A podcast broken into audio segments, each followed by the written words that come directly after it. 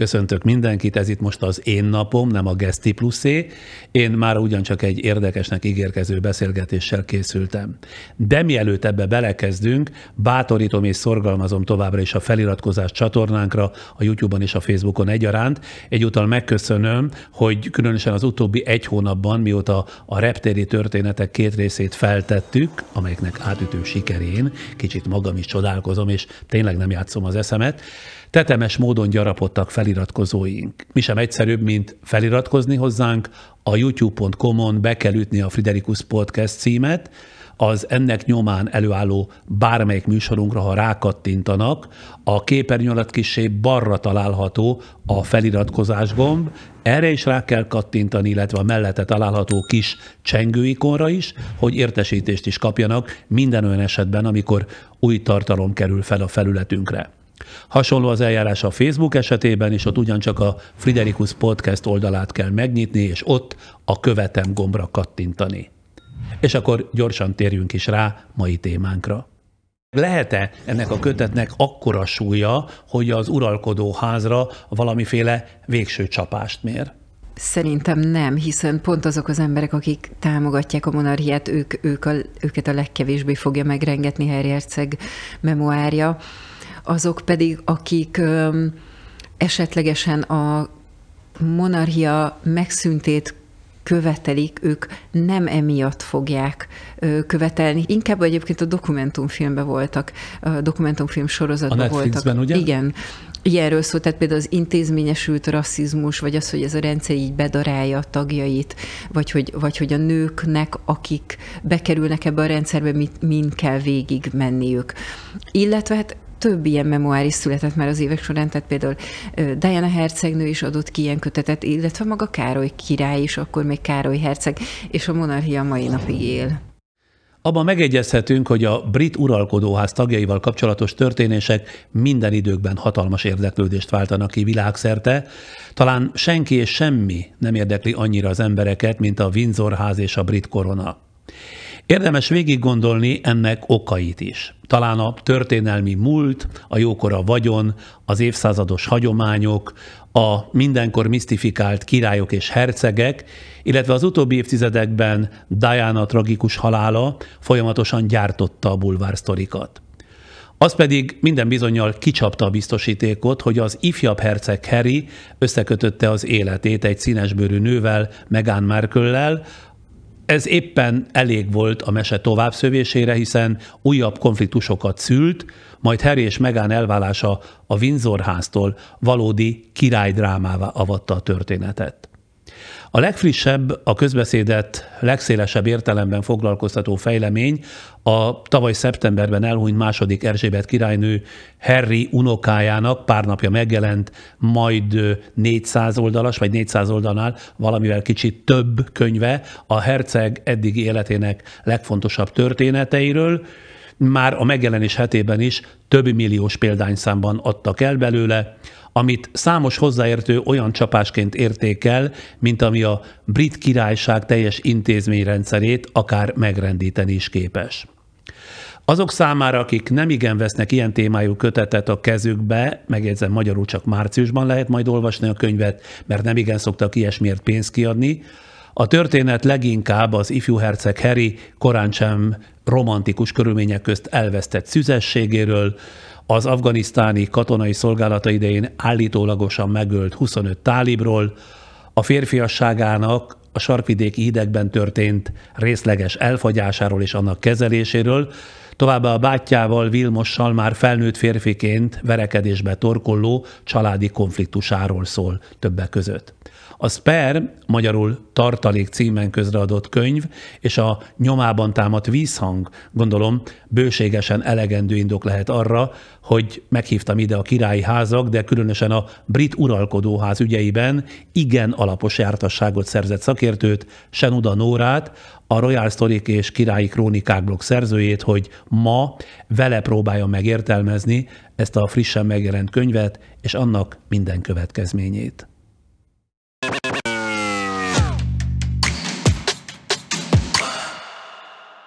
Ha egy mondatban kell válaszolnia, akkor mit mond? Harry most megjelent könyve jó könyv, vagy nem? Jó könyv. Én élveztem olvasni, magam is meglepődtem rajta, hogy mennyire azonnal behúzott a történet. Egyrészt a személyes perspektíva, másrészt szerintem nagyon jól van megírva. Majd később részletesebben is természetesen megbeszéljük, hogy miről is szól ez a könyv, de előjáróban kérem árulj el röviden, hogy hány éves korában és miért irányult érdeklődése az angol uralkodóház iránt? Először ilyen 12-13 éves koromban kezdtem el királyi életrajzokat olvasni, a Sziszi iránt érdeklődésem miatt, és onnan terelődtem ja, át. Sziszi-től indul. Igen, Aha. igen, Erzsébet királynéval, mivel akkor volt ugye kultusza, akkor jöttek be a kereskedelmi tévéken ez a, a Sziszi sorozat, és, és akkor elkezdtem róla könyveket olvasni és éreztem, hogy nekem ez a kicsit negédes Romy Schneider féle verzió, ez nekem kevés, és alaposan utána néztem. És akkor innen hogyan jutott el Általában az európai uralkodó családok érdeklik, vagy kifejezetten csak a vinzorok? Általában az európai uralkodó családok, de nyilván a vinzorok adják a legtöbb munkát, tehát ők annyi munkát adnak idézőjelben, hogy, hogy mással nem is nagyon tudok foglalkozni. Na majd azért ki fog derül az életrajzában, hogy van főállása is. Nem olyan kicsit ez egyébként, mint mikor az ember mindig ugyanazt a szappanoperát nézi? Hát eléggé, de valahogy annyira izgalmas, hogy, hogy nem lehet megunni. Na jó, ha megengedi, akkor előbb az ön kivonatos életrajzával is megismertetem nézőinket, hallgatóinkat, és utána akkor belekezdünk. Tehát Senuda Nóra Budapesten született, 1981-ben 42 éves újságíró, anyja idegen nyelvű levelezőként volt külkereskedelmi vállalatok adminisztratív dolgozója, Szudánban született apja gépészmérnök képzettségű, aki élete utolsó körülbelül tíz évében egyházi diplomáciára váltott, azzal foglalkozott. Egy nővére és egy húga van, Senuda Nóra a külkereskedelmi főiskolán szakdiplomácia szakon végzett 2006-ban, angolul és franciául felsőfokon, arabul társalgási szinten beszél. A külkereskedelmi főiskola elvégzése után a Komlósi Oktatási Stúdióban sajátította el az újságírói szakma alapjait. Újságíró gyakornokként a Klubrádiónál, az Erzsébetvárosi tévénél dolgozott, majd a Népszavánál volt hírszerkesztő. Jelenleg az Euronews Magyarországi szerkesztőségének munkatársa. Gyerekkora óta hobbi szinten zongorázik, a mai napig sok időt tölt zenéléssel. Így van? Kevesebbet, mint szeretnék, de de, de nagyon szeretem. Akkor mindjárt elkezdjük megjelölt témánkról a beszélgetést, de előtte összesen 10 másodperc erejéig támogatóink is beköszönnek. OTP Travel, mert biztosan utazik.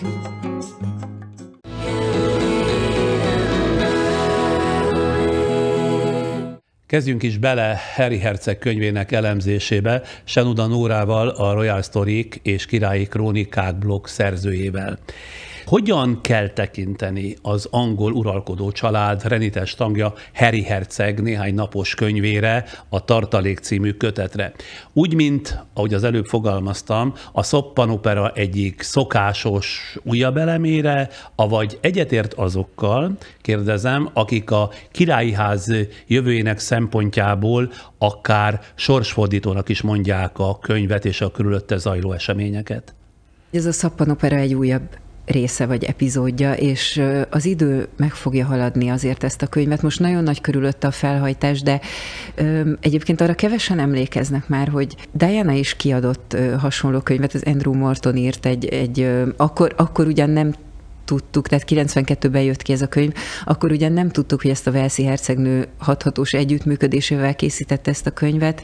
Harry édesapja Károly király is néhány évvel később kiadott egy általa engedélyezett életrajzot, amiben szintén felhozott olyan dolgokat, amelyek akkor nem voltak kellemesek, tehát például a második Erzsébetet távoli édesanyjának nevezte, Fülöp herceget az édesapját pedig gúnyolódó embernek, aki folyamatosan piszkálja a környezetét. Akkor a hullámokat ezek a könyvek, akár diana akár Károlyi ugyancsak keltettek? Igen, igen, nagyon is, és hát a diana az óriási botrányt okozott, hiszen az volt az első alkalom, amikor a királyi család egy tagja ennyire intim részleteket osztott meg a világgal, hogy ő, hogy ő neki bulimiája volt, illetve öngyilkossági kísérletei. Károly Herceg életrajza után pedig a britek 70%-a mondta azt, hogy ő nem akarja Károlyt királynak. És ez ezek a hullámok elültek, tehát a mai nap már nem is emlékszünk rájuk. Azt is kérem öntől, hogy nagyjából helyezzük fel a térképre, a családi térképre Harryt. Hol helyezkedik el a maholnap 40 éves herceg a családi hierarchiában? Ugye ő második Erzsébet unokája, Károly király kisebbik fia, az ő bátyja Vilmos most az első a trónöröklési sorban, ő a trónörökös.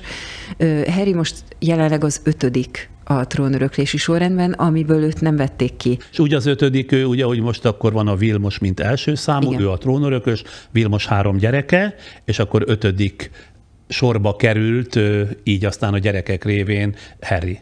Igen, pontosan. Mik lehettek Harry Herceg motivumai, amelyek a könyv megírására és megjelentetésére késztethették? Mit gondol erről? Ő maga azt mondja, hogy őt az zavarta a legjobban, hogy voltak éppen egész gyerekkorában és katujába helyezték őt. Egész egyszerűen a királyi család és Vilmos érdekeit azt szolgálta a legjobban, hogy őt egy csintalan, öm, kevéssé értelmes emberként állították be, azért, hogy az ő, tehát Vilmos pozícióját ne fenyegesse. És egyébként ennek... Hát nem, mint a fenyegette volna. Hát egyszer attól, hogy ő volt a fiatalabb, eleve nem lehetett Vilmosnak, ilyen értelemben sem a riválisa, nem? Ennek régen volt inkább jelentősége, hogy a, a trónörökös és az öccse között óriási rivalizálások voltak általában.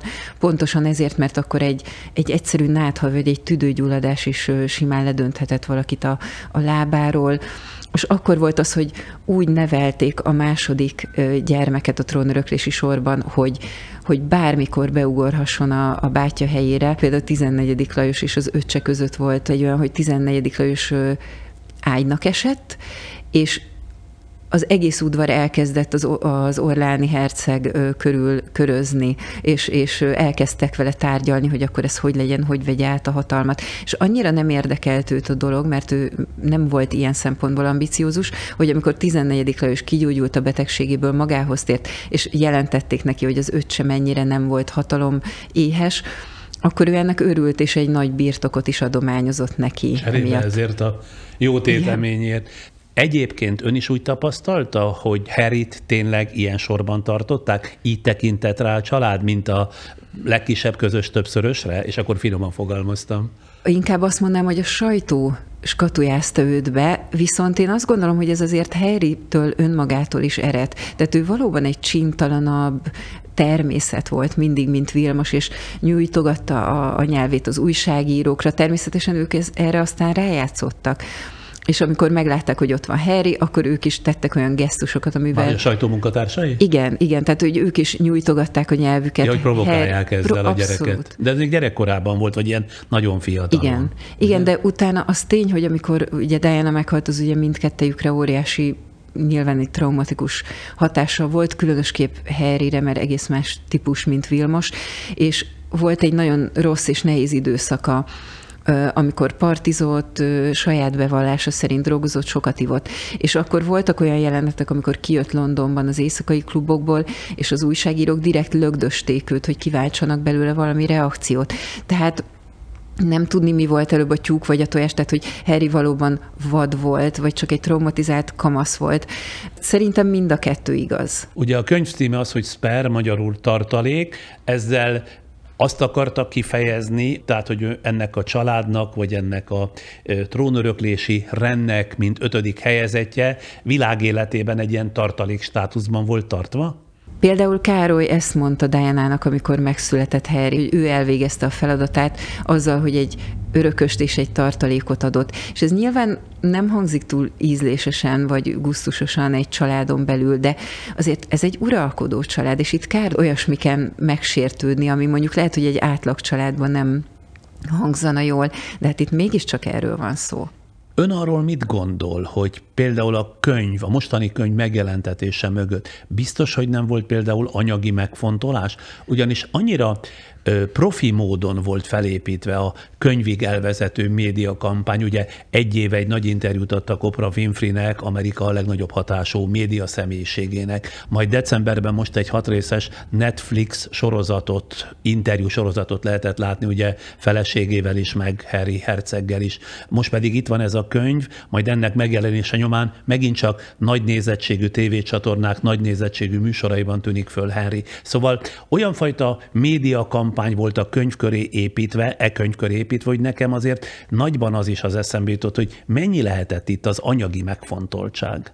Szerintem nem ennyire egyszerű, hogy csak is és kizárólag pénzügyi megfontolások miatt csinálják ezt. Én valódi sértettséget és, és évtizedek óta tartó megbántottságot látok, érzek Harryben a szavaiból, és abból is, ahogyan nyilatkozott. De az biztos, hogy ugye azt mondják nekik, az az egyik legnagyobb bánatuk, hogy a királyi család, illetve a brit kormány megfosztotta őket a biztonsági személyzettől. Tehát valós veszélyek veszik őket körbe, és ennek ellenére ők kell, hogy fizessék maguknak, és ez azért több százezer dollárt jelent évente, tehát Ugyanakkor Harry örökölt a nagymamájától is, illetve a Dean nagymamájától is, az édesanyjától is, illetve Megan színésznőként azért szintén egy 15 millió dollárra tagsálják az ő értékét. Egyébként ők már amikor Kanadában voltak, amikor először még szó sem volt arról, hogy ők kilépnek, akkor már állítólag tárgyaltak hollywoodi ehhez hozzáértő emberekkel, hogy milyen pénzeket lehet keresni. A könyve alapján miket lehet Harry életének legfontosabb eseményének, úgymond életeseményének tekinteni, többnyire ugye a bátyja árnyékában élve és nevelkedve. Mik voltak azok a pontok, amelyek alapvetően meghatározták az ő életét? Egészen apró volt, amikor meghalt Diana. Ugye ez az egész feldolgozatlan dű végigkísérte a kamaszkorát, ő erre fogja, vagy hát azt mondja, hogy emiatt kezdett el italozni és drogozni is. Például az, hogy a szülei rossz viszonyban éltek, tehát Károly és Diana, az mennyire nyomta rá a bélyegét például az ő életére? Biztos vagyok benne, hogy nagyon. Ez az időszak úgy zajlott a fiúk számára, hogy hol Diana-nál voltak, hol Károlynál, ekkor már ugye szeparáltan éltek a szülők. Ez egy pokoli időszak lehetett, mert gyakorlatilag egyik szülő sem tudott rendesen jelen lenni az ő életükben. Vilmos például ezt följegyezte több királyi szakértő is, hogy számtalanszor ő vigasztalta az édesanyját, aki a mosdóban sírt órákon keresztül. Tehát egy nem normális öm, pozícióba helyezve ezzel egy fiatal kamasz gyereket, egy 12 éves kamasz gyereket. Ugye arról is feljegyzések vannak, hogy Vilmos volt olyan, hogy oda telefonált az anyja Eatonba, hogy, hogy megkérdezze, hogy hogy van, és nem akart vele szóba állni. Akkor, amikor Diana és Károly már nem éltek együtt, akkor már Diana-nak is a kalandjai, illetve a, a szeretői már címlapon szerepeltek, tehát azért ez, ez borzasztó lehetett egy kamasz fiúnak, hogy meglátja a szán címlapját, és az saját édesanyja van rajta kompromittáló helyzetben férfiakkal, vagy akár amikor a Dodi Fayeddel lefotózták őt a francia rivierán. Ez azért nyilvánvalóan nyomot hagyott a gyerekek lelkében, és állítólag különösen Vilmos lelkében, aki nagyon megsértődött az anyjára emiatt. Valószínűleg innen kezdődtek az igazi problémák. Vagy például, amikor ugye meghal az anyjuk, és nem sokkal utána az apjuk Károly életében előáll az új feleség Kamilla. Valószínűleg azért az is nagy mértékben Harry életére, mert most főleg róla beszélünk, rányomhatta a bélyegét. Kamillát a harmadik személynek tekintette. Ő nem tudott emberként ránézni, nem tudott úgy ránéz ki, hogy ránézni, hogy ez az a nő, akit az apám szeret. Ez majd később az érettsége jött, úgy gondolt, hogy ő a gonosz mostoha, aki az ő édesanyja életét tönkretette.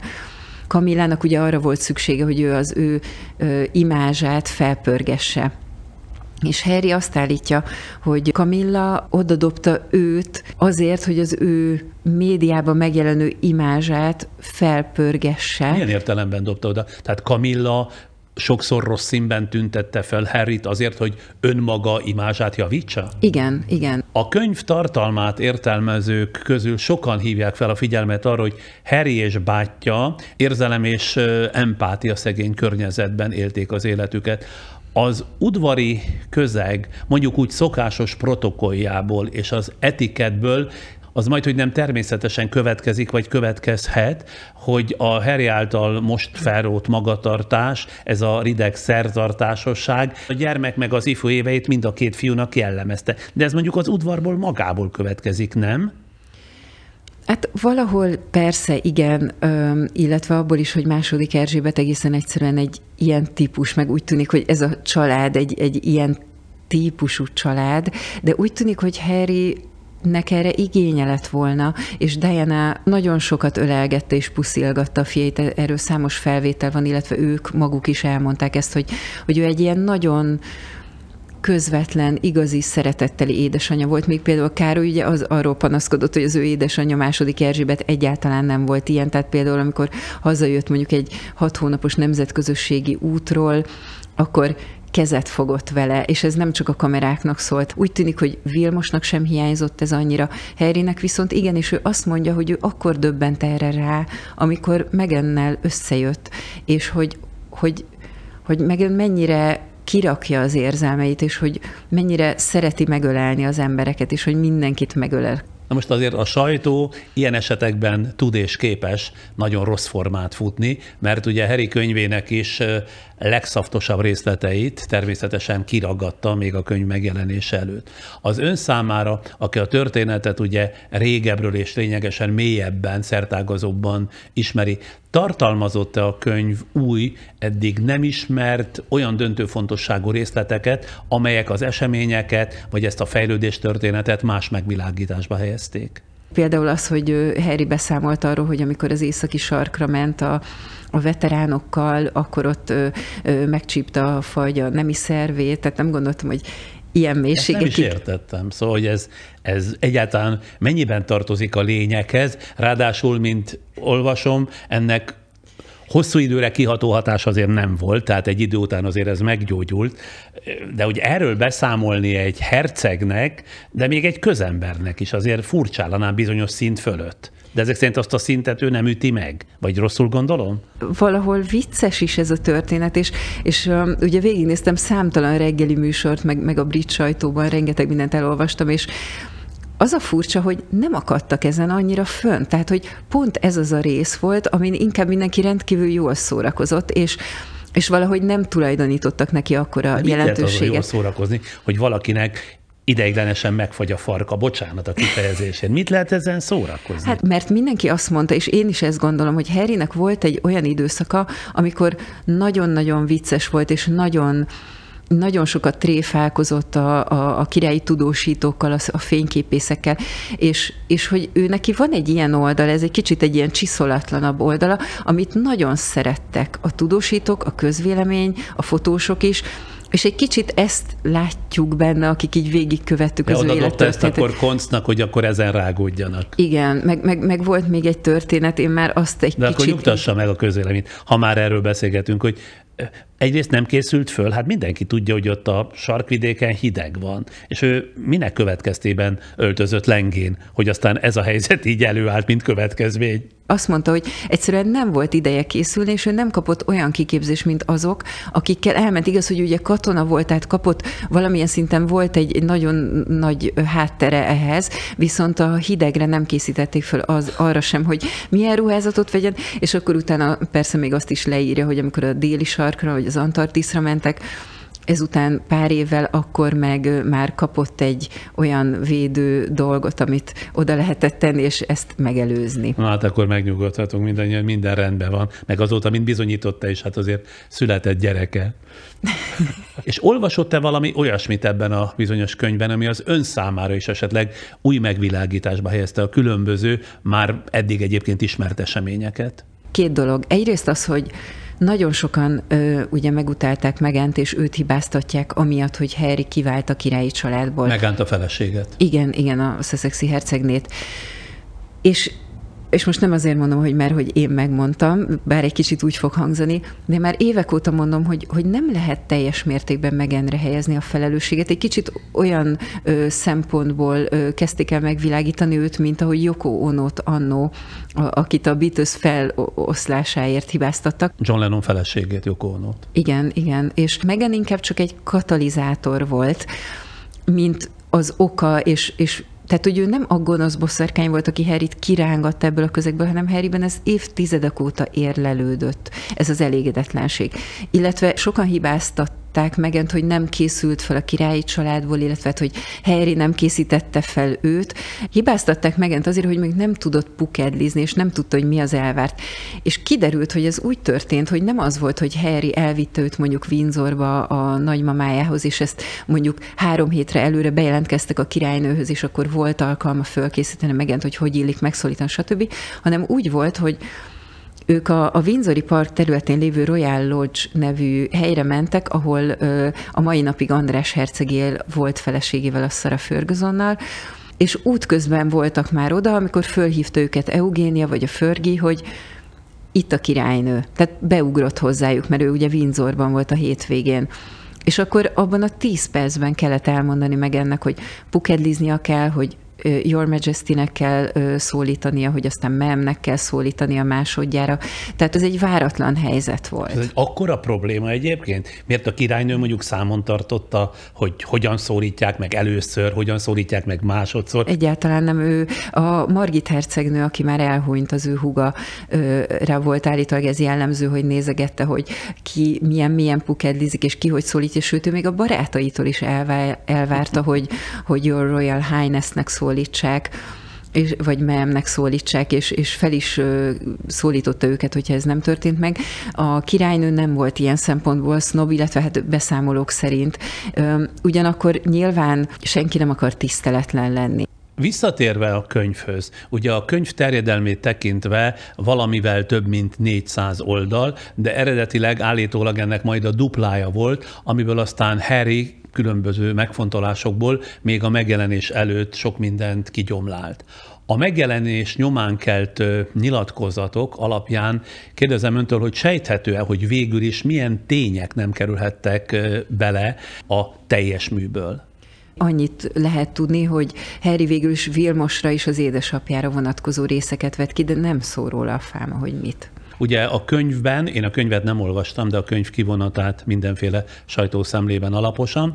Igen sokat ostorozza Harry az udvarra szakosodott bulvár és mainstream médiumok indiszkrécióját, illetve hogy ezek ellen ő soha nem kapott hivatalos vagy családi védelmet. Számomra ez is egy megdöbbentő volt a könyvben, hogy mennyire átjön a, a gyűlölet, és hogy mennyire egy kalap alá veszi a, a királyi tudósítókat és királyi szakértőket, mondjuk a paparazzókkal, tehát egy szintre helyezi őket, ami teljesen igazságtalan. És Mert ez egyébként különböző szint. Tehát a királyi udvar tart ugye olyan tudósítókat, akik kifejezetten jó viszonyt ápolnak az udvarral, és benfentesként írnak róluk. A paparazzók meg a lesi fotósok, akik minél rosszabb, annál jobb pillanatképeit próbálják meg közzétenni. Igen, a paparazzók azok, akik engedély nélkül a, a magánéletet megsértve leselkednek kerítéseken át, bokrokon keresztül éjjel távollátókkal, és bérelnek motorcsónakot, hogy a jachtot kövessék, amikor Diana és Dodi rajta vannak, meg helikoptert. A királyi tudósítók pedig, hát ott is több kaszt van, vannak azok, akik um, a Royal Rota tagjai, amelyek a legnagyobb brit napilapok, rádiók és televízióknak a királyi tudósítói, akiknek van hozzáférésük a királyi család megjelenéseihez. Tehát ez úgy néz ki, hogy mondjuk ők vannak egy tucatnyian, és akkor van egy ilyen megállapodás, hogy ha mondjuk Katalin és Vilmos elmennek mondjuk megnyitni egy skóciai kórházat, akkor mondjuk elég, hogyha a Sun riportere megy, meg mondjuk a Telegraph riportere, azért, hogy ne legyen ott óriási tolongás, de akkor az ők átadják a fotókat, meg a tudásukat a többi tudósítónak őket hívják Royal Rotának, és őket Harry ugyanúgy um, elítéli, mint, mint a paparazzókat, akik üldözték az édesanyját Párizsban. Harry így beszámolt arra, hogy egy idő után már arra is allergiás lett, hogy meghallotta, ahogy a zár a rekesz hangját, ahogy kattog. Például azt mondta, hogy amikor kimentek a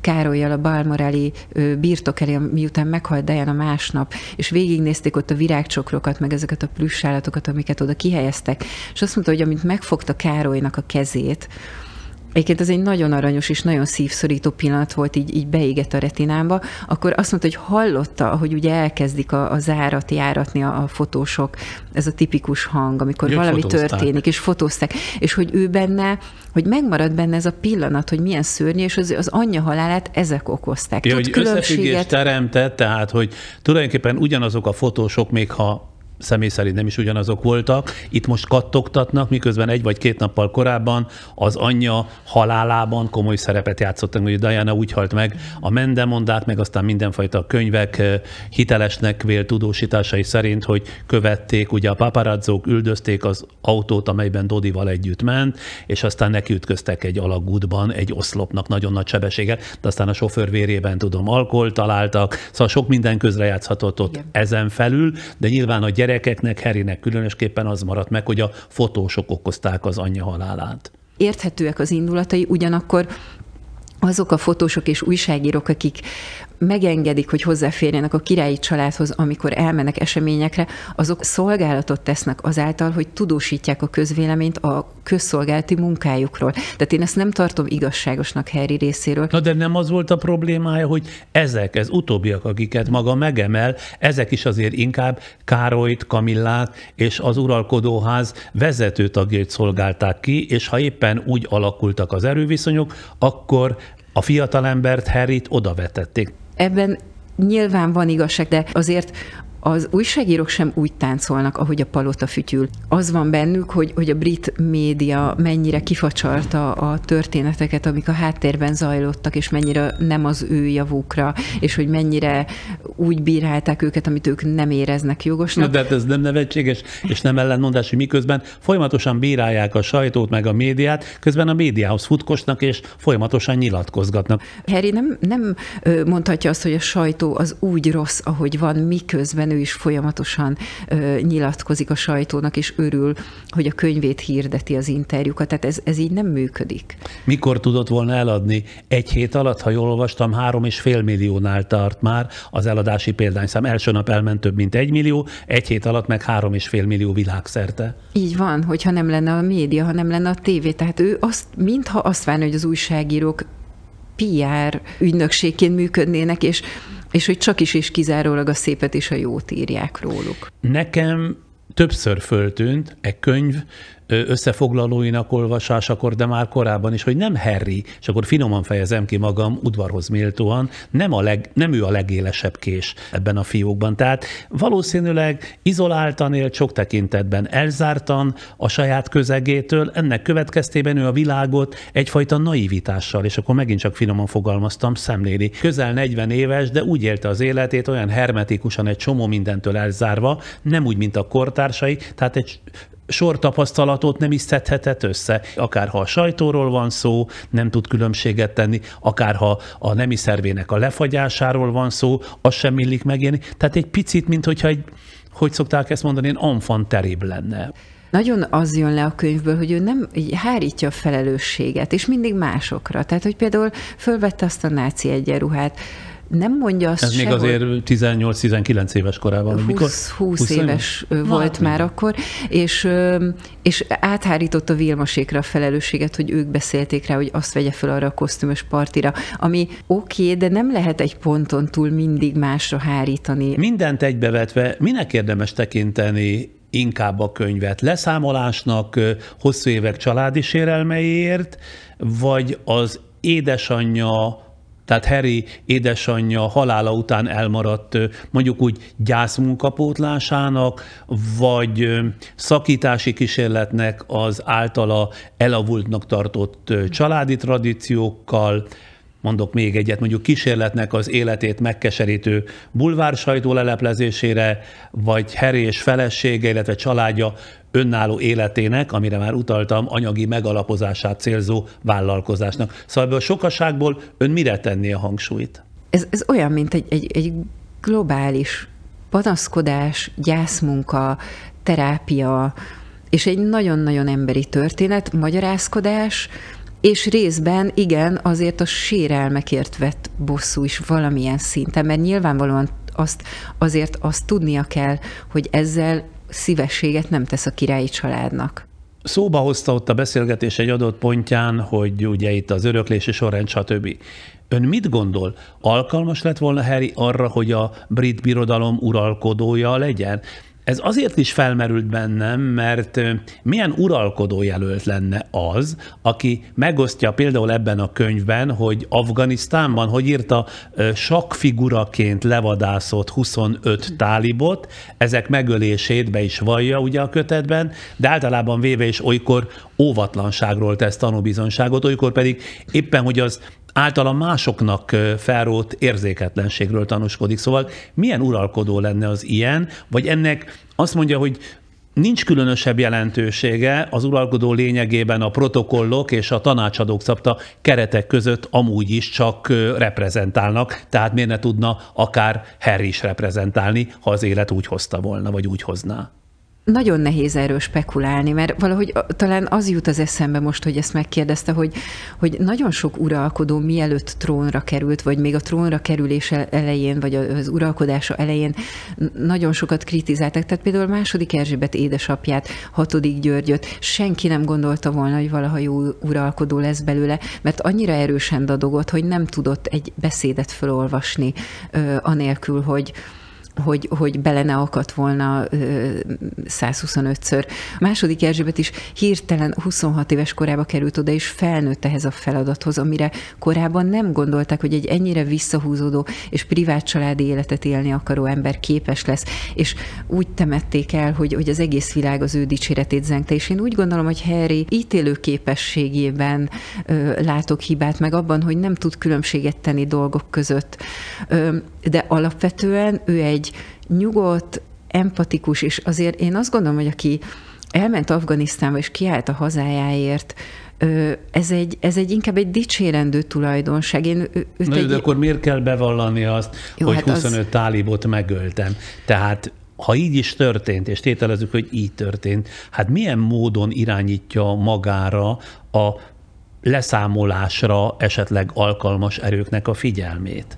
Igen, ez is az ítélőképességének egy, egy, tehát ez egy rossz lépés volt a részről, nem tudta jól megítélni, hogy egy ilyen mondat milyen következményekkel járhat. Ezen a részen nagyon megütköztem, hogy a Harry ezt így kijelentette. Egyfelől ízléstelennek tartom, hogy, hogy, hogy ilyenről beszéljen valaki, hogy szám szerint hány ember tölt meg, még akkor is, hogyha ha adott esetben veszélyes, szélsőséges tálibokról van szó.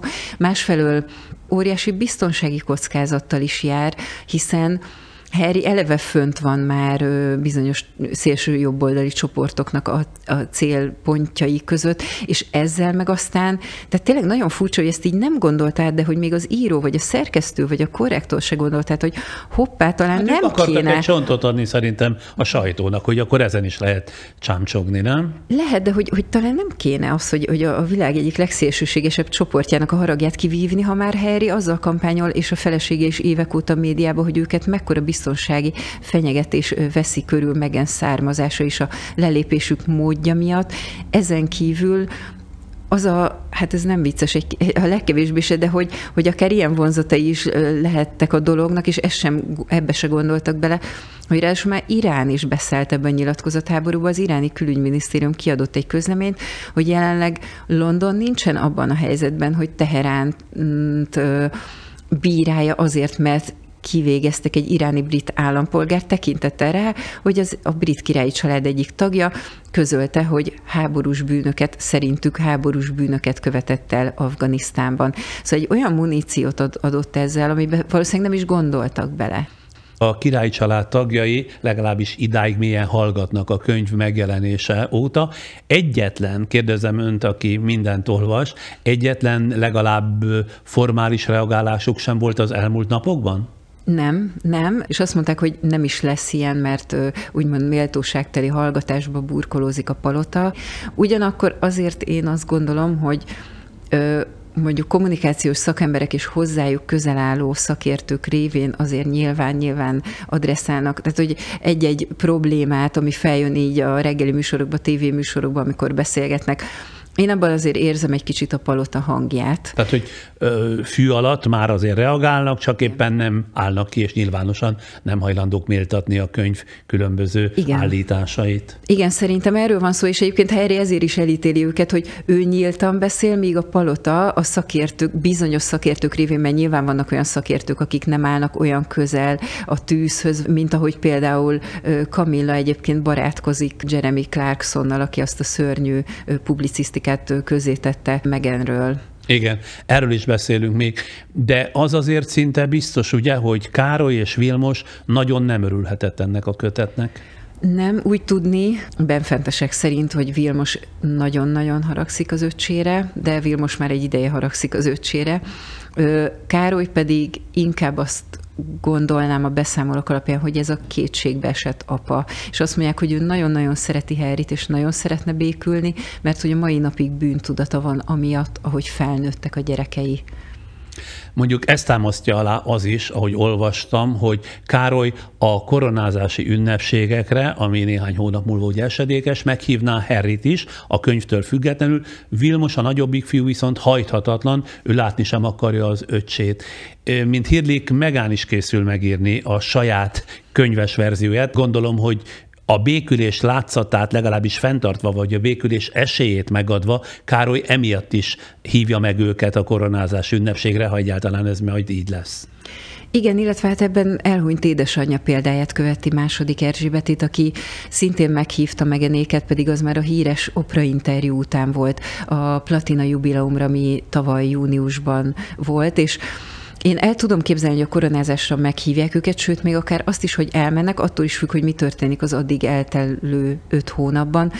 Viszont az szinte biztos, hogy Harry nem fog részt venni a, a ceremónián, mert ugye hagyományosan a királyi hercegek oda járulnak a trónhoz, ugye Westminster apátságban, és letérdelnek, és ö, hűséget fogadnak a királynak. Tehát állítólag benne van a pakliba az is, hogy Harry ezt ne csinálja, mert hogy, hogy ne. Mert ő már kiratkozott a házból. Azért? Igen, igen, meg hát ezek miatt a botrányok miatt is, illetve attól lehet félni, és ez egyértelmű, hogy biztos, hogy lesz ilyen, hogyha oda mennek, hogy kifütyülik őket, meg kihuhogják őket. Ezt saját fülemmel hallottam tavaly júniusban Londonban a Szent Pál székes egyház előtt, amikor megjelentek megenék is, és amikor megjelentek, akkor onnan is lehetett tudni, hogy jönnek, hogy hallottam, hogy az emberek fütyülnek, búgatnak, huhognak. Tehát mindenkinek az érdeke lenne az, hogy a koronázás előtt leüljenek egy szobába, és tényleg őszintén a szeretet hangján beszéljenek egymással. Állítólag egyébként terveznek ilyesmit, és a Canterbury érseket kérik fel mediátornak.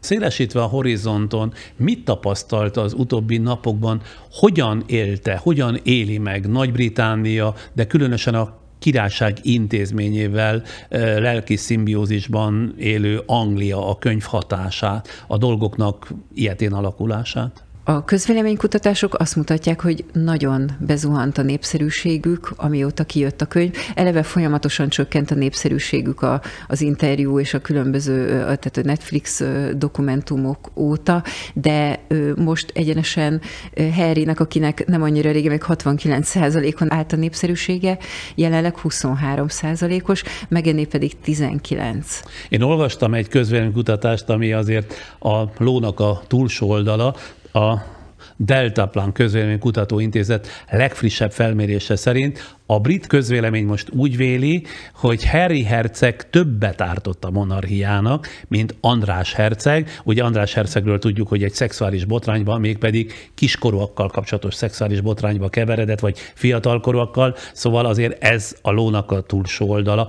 A lakosság 42%-a Harry herceget tartja a király család legkártékonyabb tagjának, és 41%-ot, tehát 1%-kal kevesebbet ad a szexbotrányba keveredett nagybáty barátja Andrásnak. Erős túlzásnak tartom azt, hogy, hogy egy esetleges szexuális ragadozót, vagy valaki olyasmit, aki egyetlen közelébe került ilyen ügynek, azt magasabbra helyezünk, mint valakit, akinek idézőjelben annyi a bűne, hogy úgy döntött, hogy máshol és máshogyan ö, akarja élni az életét. És egyébként ezt megennel kapcsolatban is látom, hogy, hogy olyan szintű gyűlölet árad iránta a közösségi média oldalakon, mint hogyha legalábbis egy gyerekgyilkos lenne, egy pedofil bűnöző lenne, egy, egy olyan ember lenne, aki valami szörnyűt követett volna el. Mondjuk Megan tényleg sokak szemét csípi, hol van erre ok, hol nincs erre ok. Egyesek azt mondják, hogy ő egy uborka fára felkapaszkodott, a nagyhatalmú férfi a kegyeit vadászó aranyásó, mások meg az egyenrangúságát kivívó, szuverén nő példányát tisztelik benne, hogy a skála számtalan közbelső fokozatát ne is említsem. Azt gondolom, vitán felül áll kettőnk között is, hogy mióta megjelent Harry életében Megán, a herceg mintha tényleg új személyiséget öltött volna, ami persze attól is lehet, hogy támaszt talált a feleségében a saját szabadságharcához, de ugye annak is van esélye, hogy a feleség Megán tényleg valamennyire a felbújtó szerepét játsza, és a kettő nem is biztos, hogy nincs összefüggésben egymással. Szerintem azért valamilyen szinten normális az, hogyha az ember megházasodik, akkor nyilvánvalóan a személyiségére hatása van, hatással van a házastársának a, a személyisége és a gondolkodás módja. Tehát én azért alapvetően nem érzem elítélendőnek azt, hogy egy férfi megváltozik a házasságkötése után, vagy, vagy hogyha valakivel összebútorozik. Ezt egyébként nem is egészen értettem, hogy ezért miért ítéljük el Harryt, hogy, hogy a kisfiúból, a fiúból, a fiatal férfiból egy felnőtt ember lesz, és én ezt nem érzem egy elítélendő dolognak, és sőt, egy természetes dolognak érzem. Na de önnek nincs olyan érzése, hogy azért ez a Meghan Merkel, ez azért jól célzott irányzékkal a hálóját erre a Harryre kivetette. Szóval amikor aranyásónak nevezik, akkor abban én némi alapot véltem fölfedezni, ön nem? Én úgy tudom egyébként, hogy, hogy Megan valóban kitűnően érezte magát a saját életében. Ő Kanadában dolgozott, ott élt, ott forgatott folyamatosan, ő megélt dollármilliókat keresett, volt egy jól menő, sikeres blogja, árult ott termékeket, ráadásul ruhákat is tervezett az egyik nagy kanadai ilyen kiskereskedelmi boltnak, tehát neki óriási bevétele volt. Tehát és saját jogon volt. is meg tudott volna Igen, élni? abszolút meg is élt, tehát egy óriási házat bérelt, ráadásul a jótékonysági tevékenysége sem kötődött Harryhez, tehát ő az ENSZ-ben tartott beszédet az ENSZ jószolgálati nagyköveteként, akkor Indiában járt, ahol kutakat fúrtak, az amerikai veteránokkal járt olyan helyszíneken, ahol amerikai katonák szolgáltak. Az, hogy én nem ismertem korábban, az rendben van, de ön ismerte Meghan Merk nevét Harry előtt is? Igen, mert néztem ezt a sorozatot, amiben ő szerepelt a, a Suits, vagy Seats, nem is tudom pontosan, hogy hogy kell ezt kiejteni. Ez egy globálisan ismert sorozat volt, amit én is néztem, és én kifejezetten szerettem az ő karakterét, de természetesen ugye nyilván akkor vált nagyon ismert, amikor a neve összefüggésbe került Harry hercegével. És nem célozta meg Harryt, azt mondja. Én nem látok olyat az életében, sőt, én azt gondolom, hogy ha ő megcélozta volna Harryt, akkor biztos, hogy ő jobban ismerte volna a királyi család szokásait, a történelmét, stb. Miközben azzal hibáztatják, hogy kivetette a hálóját Harry, hát hogyha kivetette volna, akkor nyilván ezeket fellapozza és utána néz. Igen. A korábban már emlegetett, ez a bizonyos Jeremy Clarkson, a BBC egykori legendás műsorvezetője, aki a Top Gear és a The Grand Tour című műsorokat jegyezte, és ezek klasszikus műsorok, tévéműsorok voltak. Harry könyvének megjelenésétől függetlenül egy újságcikkben élesen bírálta Meghan Merkel, Harry Herceg feleségét. A Sun magazin hasábjain úgy fakadt ki, hogy velőből áradó gyűlöletet érzek Merkel iránt, majd később azt mondja, hogy arról napról álmodom, mikor ennek a nőnek mesztelenül kell végigvonulni a Nagy-Británia városainak utcáin, miközben a tömeg azt skandálja, hogy szégyen, és ürülékkel dobálják meg ezt a nőt. Na most ezek a kijelentések hatalmas felháborodást keltettek természetesen. Egyes magazinok rögtön arra szólították fel a brit műsorvezetőt, hogy akassza szögre a tollat. Clarkson ezután, ha jól tudom, egy Instagram bejegyzésben bocsánatot kért Harryéktől, de a hercegi pár ezt nem fogadta el. Én teljes döbbenettel állok ezelőtt a, hihetetlen zsigeri gyűlölet előtt, amit, amit például ez is példáz, ez a bejegyzés, és egyet az, hogy megjelenhetett ilyesmi egy brit uh, bulvár, akár bulvár sajtónak a hasábjain, és egészen elképesztő Szerintem Jeremy Clarkson nagyon rossz mentális állapotban lehet, hogy egy ilyet képes megírni, és az a szerkesztő, aki ezt átengedi, az se normális. Egyébként Harry-től kért bocsánatot, és azért ez is nagyon furcsa. Ebben is érzek egyfajta nőgyűlöletet, vagy egy ilyen lenézést. Miért nem attól kér bocsánatot, akiről ilyeneket írt? Egyébként ő azzal védekezett, hogy, hogy ez egy trónok harca idézet, mert hogy állítólag a trónok harcában volt egy ilyen jelenet, teljesen mindegy, ezzel nem lehet takarózni, és egyébként 25 ezer panasz érkezett a médiahatósághoz, vagy a Sun ellen. A Person megnyilvánulása után? Igen, igen. És ugyanezt látom a közösségi média felületeken, a kommentelők hasonló stílusban, hasonlóan gusztusan. De a többség, vagy inkább a kisebbség? Ezt hogy tapasztalja? A többség. Azt láttam, hogy középkorú háziasszonyokból is olyan szintű gyűlölet árad megen iránt, hogy, hogy ez egy manipulatív boszorkány, aki, aki, aki agymost a Harry, tehát egészen irracionális dolgokat mondanak róla. Önben egyébként a könyv elolvasása után változott bármit is megán megítélése?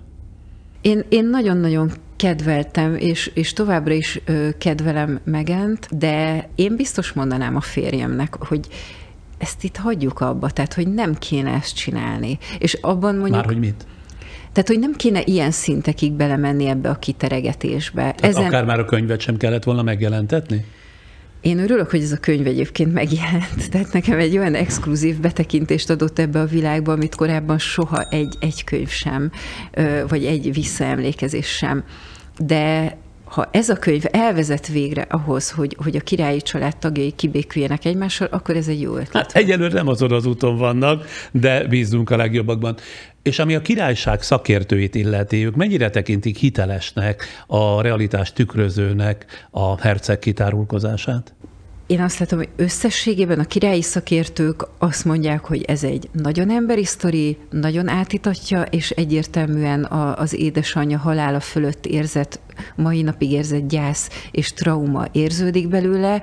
Ö, azt mondják, hogy nagyon sajnálják Harryt és az egész családot emiatt a kialakult helyzetért, de lényegében kikérték maguknak azt, hogy ők a palotán, tehát hogy úgy táncolnának, ahogy a palota fütyül. Arról mi a véleménye, hogy milyen mértékben tartalmazza ez a könyv Harry saját szövegét és gondolatait? Mert bár a borítón ugye Prince Harry szerepel szerzőként, de a könyv úgynevezett társszerzője, angolul uh, így mondják, magyarul talán szellemírónak lehetne fordítani, egy bizonyos Möringer volt. Tehát mennyiben Möringer, mennyiben Harry szerzeménye ez a kötet?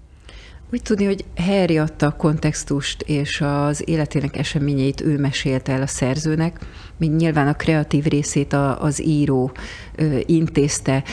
Annyira érdekes, hogy nagyon sok ö, eseménynél elképesztően részletesen vannak leírva tárgyak, hátterek, szőnyegek a palotában a dolgok elhelyezkedése, ezek az információk nyilvánvalóan csak Harrytől származhattak. Én ebben egy percig se kételkedem. Na de akkor mivel magyarázza az, hogy eredetileg a könyv terjedelme kétszer ekkora volt, és a felére húzták? Én ezért is gondolom azt, hogy, hogy ez valójában egy terápiás könyv azért. Tehát mi, mi most valószín, most gyakorlatilag Harry Herceg terápiáján ülünk, az egész világ.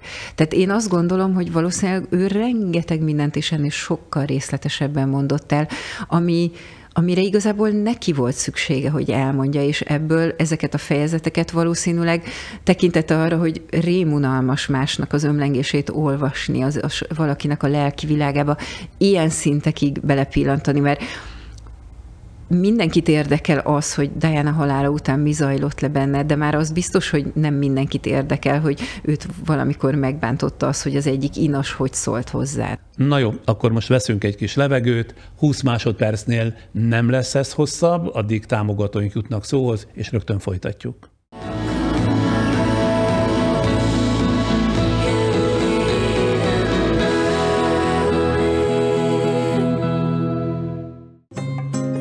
A világ szépségei felfedezésre várnak. OTP Travel, mert biztosan utazik.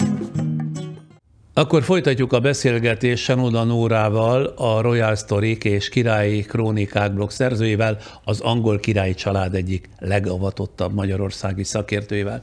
Sokan latolgatják, hogy mi lesz most a brit monarchiával. Harry kijelentései olyan sorsra jutnak-e, mint az iszabba dobott kő, tehát nagyot fröccsen, de tulajdonképpen észrevétlenül elsüllyed, vagy lehet, hogy Károly életrajz írójának lesz igaza, aki szerint a könyv a végkezdete lehet a király család számára. Tényleg lehet-e ennek a kötetnek akkora súlya, hogy az uralkodó házra valamiféle végső csapást mér?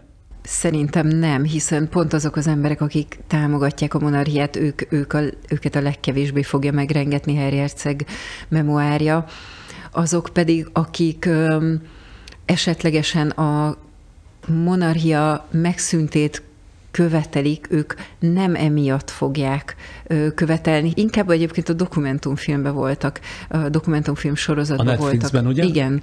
Ilyenről szó, tehát például az intézményesült rasszizmus, vagy az, hogy ez a rendszer így bedarálja a tagjait, vagy hogy, vagy hogy a nőknek, akik bekerülnek ebbe a rendszerbe, mit, mind kell végig menniük. Illetve hát több ilyen memoár is született már az évek során, tehát például Diana hercegnő is adott ki ilyen kötetet, illetve maga Károly király is, akkor még Károly herceg, és a monarchia mai napig él. Azt tudható, hogy miképp viszonyulnak a brit birodalom alattvalói, pontosabban a polgárai az uralkodói házhoz, az aktuális uralkodóhoz folyamatosan mérik a közvélemény hangulatát. Úgy tudni, hogy egyébként mindegyik királyi családtagnak esett a népszerűsége a könyv megjelenése után, de úgy átlagban csak olyan 6-7 százalék ponttal, ami azért nem annyira vészes. Harryéké pedig a népszerűségük csúcsa óta 44 kal romlott.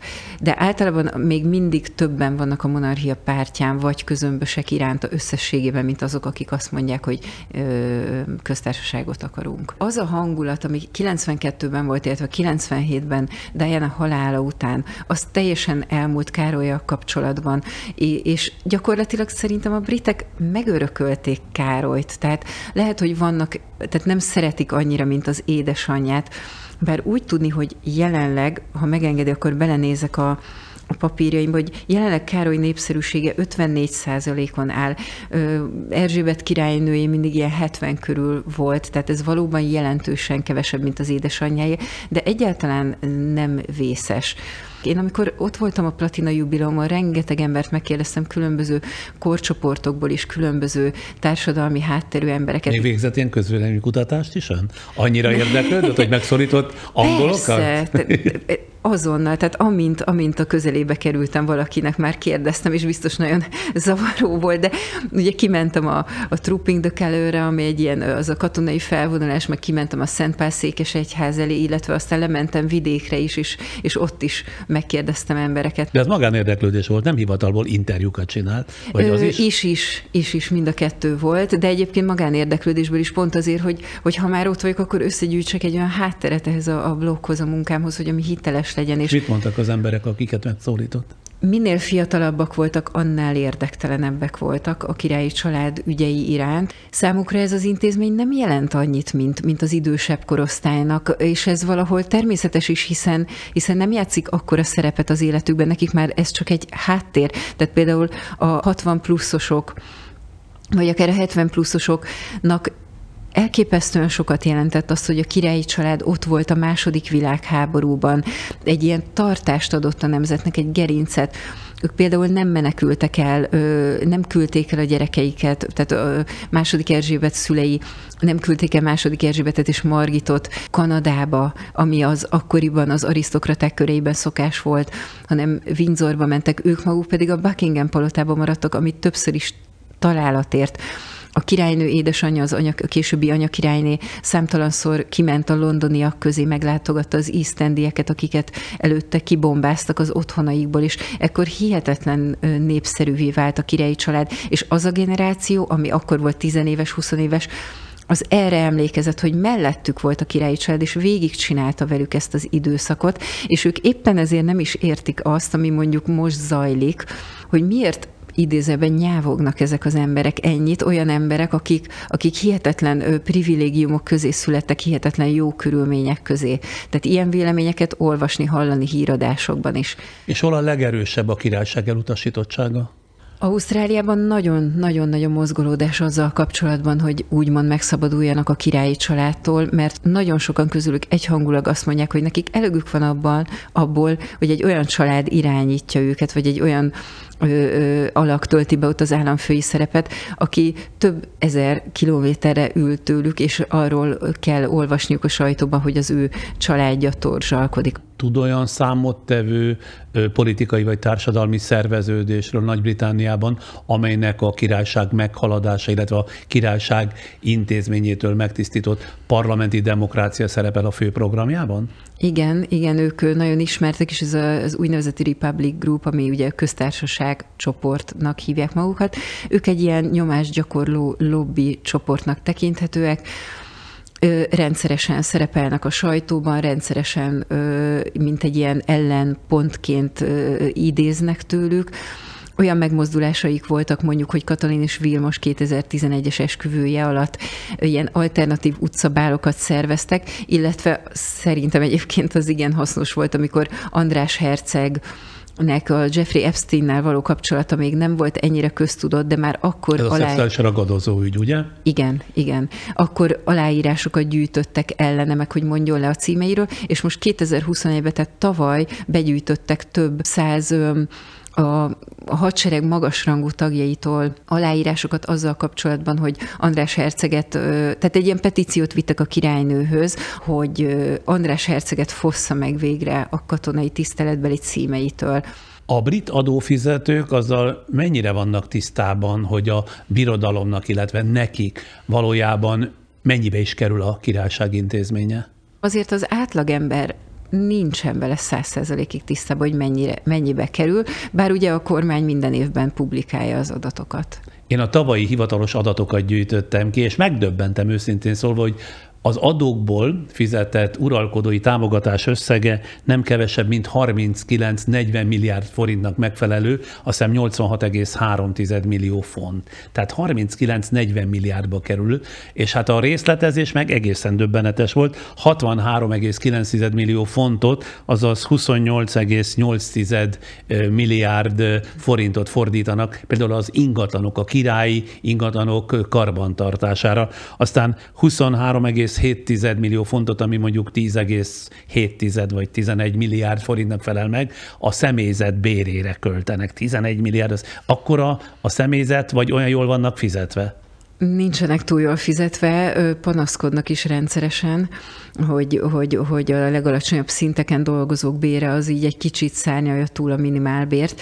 Inkább sokan vannak. Miközben, és ezt az ellentmondást oldja föl kérem szépen, azt is olvasom egy másik cikkben, hogy a leggazdagabb uralkodó család a Windsorok. Igen, de azért azért ezeket a költségeket a magánvagyonukból azért alig ha tudnák fedezni. Ez nem feltétlenül likvid tőke, tehát ebbe van ingatlan, ékszergyűjtemény, ami gyakorlatilag felbecsülhetetlen, festmények, műtárgyak, illetve Egyébként az igazsághoz hozzátartozik az is, hogy Károly hercegnek a Cornwalli hercegségből befolyó jövedelme is például abból tartotta, vagy tartja el ezt most már nem lehet tudni, hogy jelenleg fizete Herriéknek valamit, úgy tudni, hogy nem, de hogy Katalin és Vilmosnak az öltözködését és a háztartási költségeit ebből fizetik, és egyébként ez egy, egyben egy jól menő vállalkozás is, tehát ő nem csak földes úr,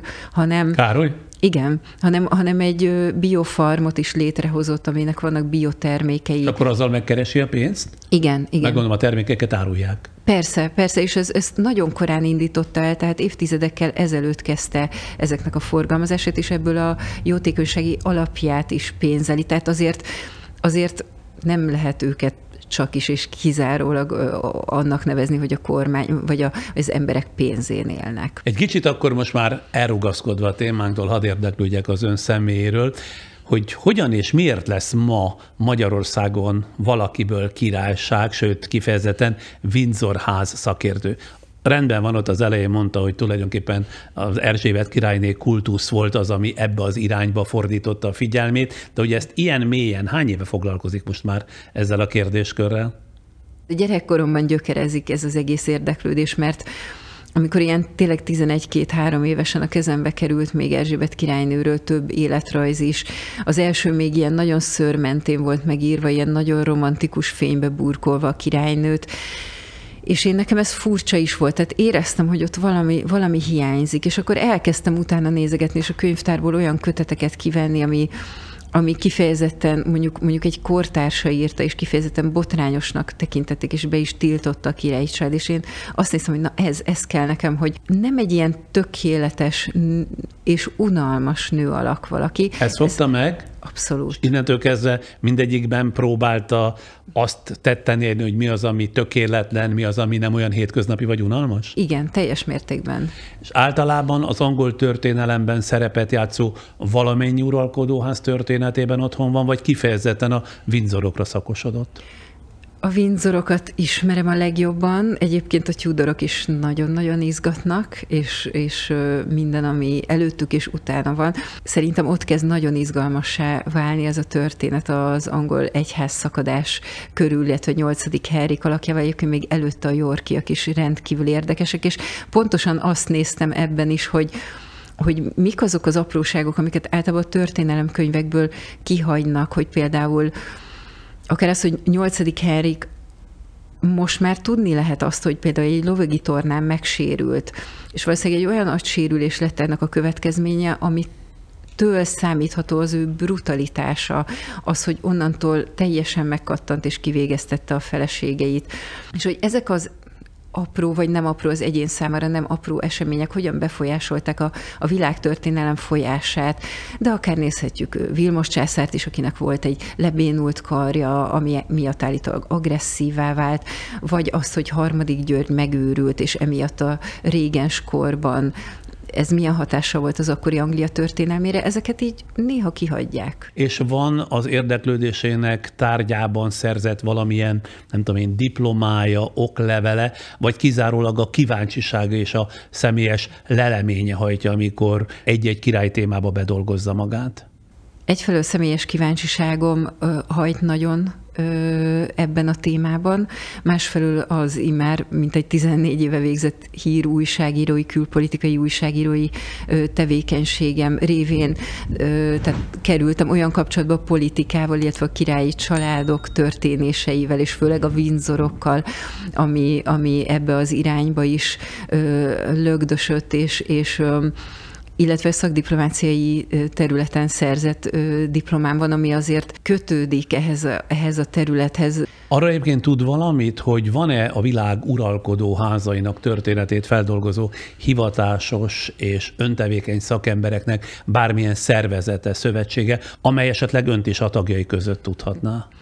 Hát olyan nincs, amiben én, én részt veszek, de kapcsolatban állok például a Habsburg Otto alapítványal, ahol, ahol ők megosztják velem az ő ismereteiket, és, és betekintést nyerhetek bizonyos dokumentumokba, tehát hasonló érdeklődésű emberekkel kapcsolatban állok, de még ezt így nem mondhatom magamról el, hogy, hogy egy, egy ilyen egyesület tagja vagyok akár. És például soha nem került semmilyen kapcsolatba magával, az angol uralkodóházzal, az udvarral? Hát akinek ilyen intenzív az érdeklődése, nem írt egy levelet, nem tudom én, a királynőnek, olvastam, hogy van egy magyar asszony, aki rendszeresen üdvözölte különböző jubileumok alkalmából, születésnapon, névnapon Erzsébetet, és kapott rá rendszeres válaszokat. Ön valamilyen közvetlen kapcsolatban nem került velük? Egyébként gondoltam már erre, hogy írok, csak én egy kicsit azt gondolom, hogy én nem elsősorban rajongójuk vagyok, hanem egy olyan ember vagyok, aki figyel, figyelem őket, megfigyelés alatt tartom őket. Tehát olyanok... Ez jó fogalmazás, hogy megfigyelés alatt tartom őket, a szó jó értelmében, rendben van. Én valamilyen szinten természetesen rajongok, de azért én nem vagyok ez a kritikátlanul rajongó valaki. De akkor nem is kap például a különböző eseményekre meghívót, vagy legalábbis tájékoztatás, mint a sajtó, a magyar sajtó egyik jeles képviselője, ilyen sincs? Az udvar elküldi például a király beszédét előre hogy, hogy akkor, amikor megjelenik már Károly a tévébe, vagy annó a királynő beszédét, azt egy az egybe elküldték nekem, vagy pedig elküldik a képeiket és a hozzá kapcsolódó szöveget, hogy ez lesz a, kir- a, a karácsonyi üdvözlőlapjuk, és én ezeket így előre megkapom. De Egyébként... például azért mégiscsak mondta, hogy elment a királynő uralkodásának 70. évfordulójára. Azért Igen. az mégiscsak, hogy mondjam, személyesre vette. Persze, abszolút. Hát én, én úgy éreztem, hogy, hogy nem lehet ezt kihagyni, és hogy második Erzsébetet valószínűleg utoljára van alkalmam élőben látni, és ez így is volt. Természetesen én nagyon lelkes voltam, amikor oda kiálltunk a mol mellé egy barátnőmmel, aki Angliában él, és közelről láthattam Katalint és Kamillát, és egy ilyen másfél méterre láttam Harry herceget, és még rám is integetett. Önnek nem csupán az érdeklődési köre és szenvedélye különös, ahogy ez kiderült az elmúlt beszélgetésből, hanem a vezeték neve is, ugye Senuda, amit úgy kell írni, hogy Uda a vezeték neve nyilvánvalóan édesapjái. Mesélne egy kicsit családjának apai ágáról. Édesapám családja ő egyiptomi kopt ortodox keresztény családból származom. Ő Szudánban született, és onnan került Budapestre ösztöndíjjal még a 60-as évek végén. Egyetemre jött ide? Igen, igen, igen, gépészmérnöknek tanult, végül az is lett belőle, és a vallását azt itt ugye nem igazán tudta gyakorolni, főleg nem a kommunizmus idején, de aztán... A kopt ortodox kereszténységet? Igen, igen, de átadta nekünk, és minket is erre a hitre kereszteltek a testvéreimmel. Én nagyon tisztelem és szeretem ezt a kultúrát, ha bár nem vagyok egy nagy templomba járó. De miben különbözik a kopt ortodoxia a kereszténységnek attól a válfajától, amelyet ide-haza ismerünk? Egyrészt nem a Gergely naptárat használjuk, hanem például nekünk a, a mi karácsonyunk az január 6-án, 7-én van, és ennek megfelelően minden mozgó ünnep tovább mozog, illetve a inkább teológiai szempontból különbözik. Tehát a, talán a leglényegesebb különbség az az, hogy a kopt ortodox egyház úgy tartja, hogy Jézusnak egy isteni természete volt, míg a nyugati egyházak úgy, hogy Jézus természetében az emberi és az isteni természet is jelen volt. Ezen kívül a mi papjaink házasodhatnak, amennyiben nem szerzetesek, de egyébként a szerzetesek is visszatérhetnek a világi életbe. Viszont az alexandriai pátriárka, aki a mi pápánknak számít, ő csak szerzetes papok köréből kerülhet ki. Mekkora ez a közösség Magyarországon? Néhány száz fő, ez, ez, ez pár évtizeddel ezelőtt még miránk korlátozódott, illetve azt hiszem, hogy még egy család volt rajtunk kívül. Aztán, ahogy folyamatosan jöttek el, ugye, ahol fel, ahogy felfordult a közel-kelet, úgy egyre több tucatnyian lettünk, és most már azt hiszem, hogy gyerekekkel együtt egy olyan kétszázan vagyunk a közösségben. Ugye az a beszélgetés elején ismertetett önéletrajzából is kiderült, meg a különböző válaszaiból is, hogy újságíró lett, most éppen az Euronews-nál dolgozik, illetve már jó ideje. Eddigi munkahelyi közül bármelyiken is tudott-e érdeklődésének igazi tárgyával, a királyházakkal, jelesül például a Windsorokkal foglalkozni? Igen, igen, ez már a népszavában is megtörtént, amikor én kaptam ott azt a feladatot, akkoriban futott fel az online sajtó, és én akkor az online felületen dolgoztam hírszerkesztőként, és akkor élőben percről percre tudósítást csináltam Vilmos és Katalin esküvőjéből, utána pedig, amikor György herceg megszületett és Sarolta hercegnő megszületett, akkor is élőben közvetítettük az Euronews-on, és én ezt kommentáltam, illetve kommentáltam élőben ö, a Megenéknek az esküvőjét 2018 májusában, és élőben kommentáltam, ez volt a legutolsó ilyen jellegű tevékenységem, ö, második Erzsébet temetését is. Sok mindent megtudtunk tényleg, és remélem, hogy jól egyensúlyoztunk, és nem csúsztunk a bulvár műfajának eléggé ingoványos talajára. Köszönöm szépen a megjelenését és az információkat is. Senuda Nórának, a Royal Story és Királyi Krónikák blog szerzőjének, az angol királyi család egyik legavatottabb magyarországi szakértőjének. Amennyiben az ilyen és más témájú beszélgetéseinket, műsorainkat önök is értékelik, kérem támogassák munkánkat, a podcast készítést itt a YouTube-on, a képernyő alatt található köszönet gombra kattintva, minden más támogatási módot pedig a lenyitható leírásban elolvashatnak. 10 másodpercben most elköszönnek a mai podcast támogatói is.